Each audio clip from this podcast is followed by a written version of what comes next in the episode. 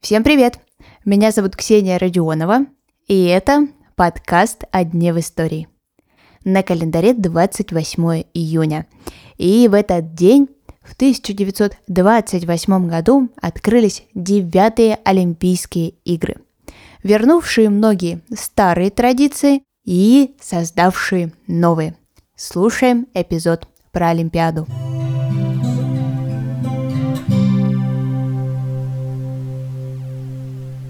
За право принимать у себя девятые Олимпийские игры боролись Амстердам и Лос-Анджелес. Ну, практически все проголосовали за столицу Нидерландов. Уже следующие игры принимал Лос-Анджелес. Вообще, возобновлены Олимпийские игры были в 1896 году. И с тех пор дизайнеры и художники борются за право создать олимпийскую медаль.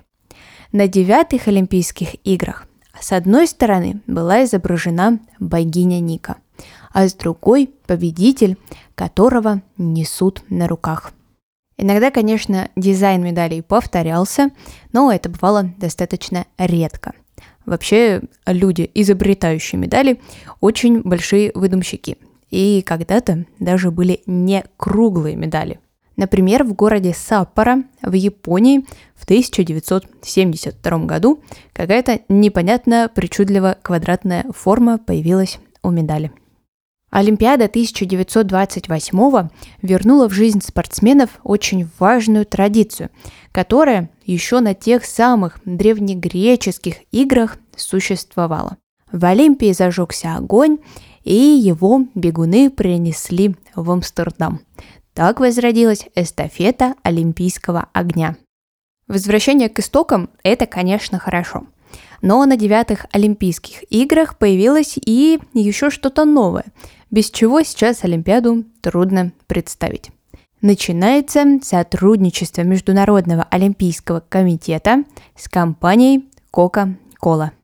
По традиции открывать Олимпийские игры должен глава государства принимающей страны – но королева Нидерландов Вильгельмина была истинная христианка, и вот эти вот ваши языческие игрища она абсолютно не воспринимала. И она не то, что не пришла на открытие, она вообще на Олимпиаде не появлялась. В церемонии принял участие ее супруг, принц Хендрик.